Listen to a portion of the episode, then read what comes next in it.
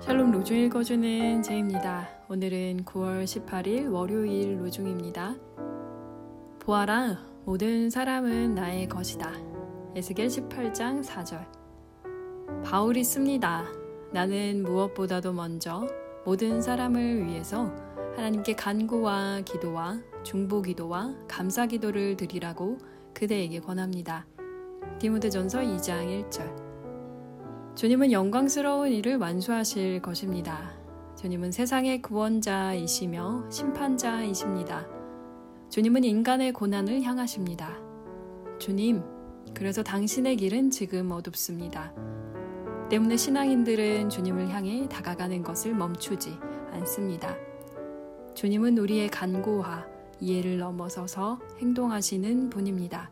알베르트 크납 주님께 감사 기도 드리는 하루 되세요. 샬롬 하울람.